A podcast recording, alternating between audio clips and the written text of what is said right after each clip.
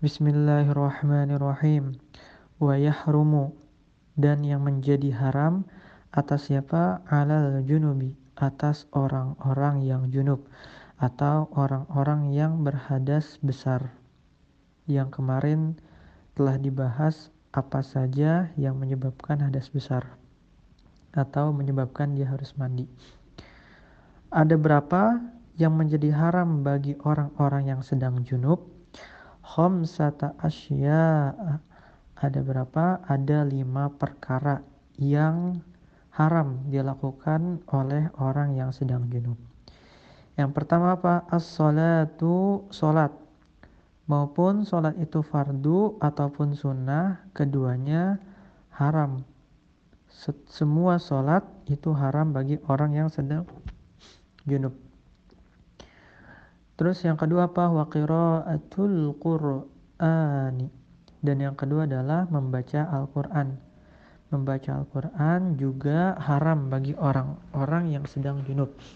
Kecuali zikir yang ada dalam Al-Qur'an ketika diniatkan untuk zikir itu boleh. Zikir-zikir. Zikir boleh, tapi kalau baca Al-Quran itu haram. Terus yang ketiga apa? Wa masul mushafi wa hamalahu. Ketiga adalah menyentuh menyentuh mushaf atau menyentuh Al-Qur'an apalagi membawanya. Itu haram bagi orang-orang yang sedang junub. Maka ketika mau menyentuh Al-Qur'an itu ada solusinya pakai kain seperti ketika ketika hadas kecil pakai kain atau apa pokoknya nggak boleh sama sekali nyentuh itu Al-Quran apalagi bawa-bawa nenteng-nenteng. Terus yang keempat apa? Wattawa wattawafu. Dan yang keempat adalah tawaf. Maupun tawaf itu wajib ataupun sunnah semua tawaf itu dilarang atau haram bagi orang-orang yang sedang junub Terus yang terakhir walubthu dan berdiam di mana fil masjidi dan berdiam di masjid adalah haram bagi orang-orang yang sedang junub gitu.